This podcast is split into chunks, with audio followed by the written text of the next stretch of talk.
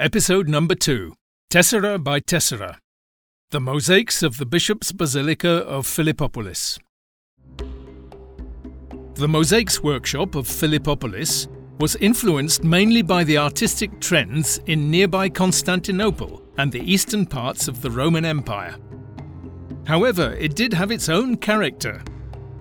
Philippopolis was the only city in the empire whose citizens had a specific word for making mosaics. This is another piece of evidence that mosaic making was a developed and valued craft.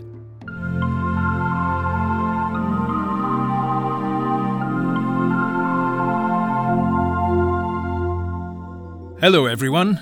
We're more than happy to welcome you to our audio series dedicated to the Bishop's Basilica of Philippopolis, Bulgaria's up and coming and one of the most breathtaking cultural sites.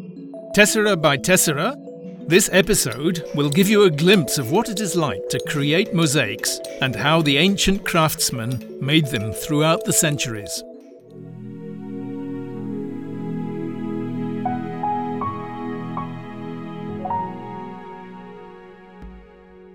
Mosaics as an art form appeared centuries before the bishop's basilica. In ancient Greece and Rome, Mosaics adorned the floors of public buildings or were placed in the residences of well to do citizens.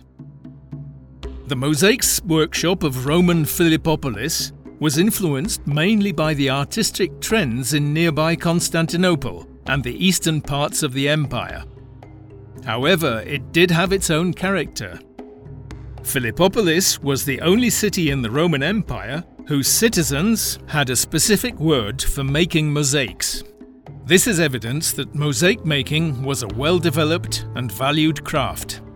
Creating a mosaic requires skill, patience, and talent. Opus tessellatum is probably the most common technique, which is also used in the bishop's basilica. The mosaics were made from small pieces of stone called tessera, that are approximately half the size of a key on a keyboard. On a layer of damp mortar, various coloured tesserae and ceramics are arranged to obtain the full image. It was a slow effort. A craftsman could complete no more than half, up to one square metre, in a day.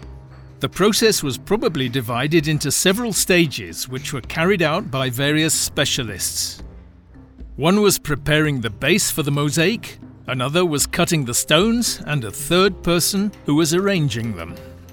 Its dimensions, its decoration, and its central location near the ancient city's forum indicate the existence of a sizable and influential Christian community in Philippopolis.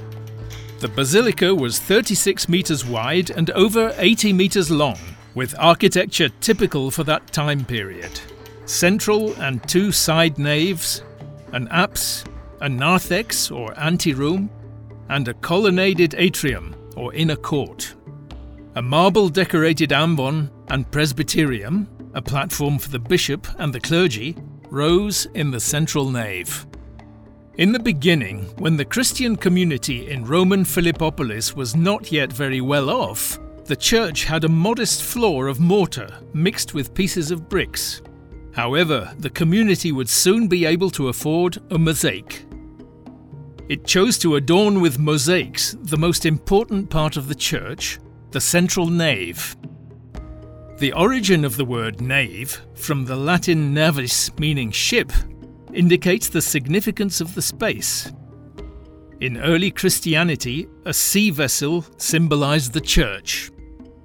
Later, mosaics would be added to the two side naves, the apse, the narthex, and the porticos of the atrium. In time, the mosaics caved in.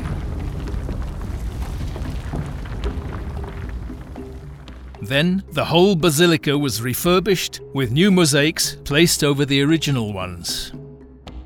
The mosaics were executed in three stages, form two layers, and have a total area of 2,000 square metres, the size of a soccer field.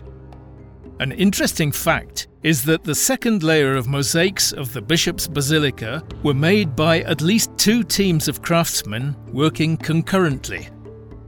It seems that they did not coordinate particularly well, as evident in the deformed rosettas and grapes where the teams met. So far, experts have identified 22 different compositions and 15 types of borders that the mosaicists of Old Philippopolis often used.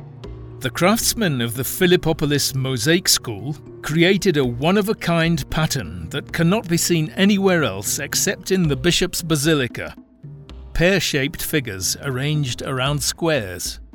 Nowadays, the end result can be seen in many places in Plovdiv.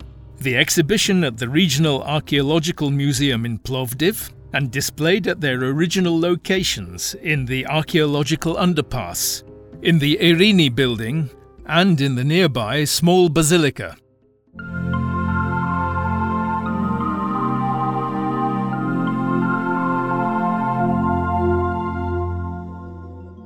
Thank you for listening to the first ever created audio series about the Bishop's Basilica of Philippopolis. If you enjoyed this episode, please share it with your friends. Hand in hand, we will walk you through our journey in bringing this remarkable site back to life. Visit plovdivmosaics.org and stay in touch through our social media channels at Bishop's Basilica.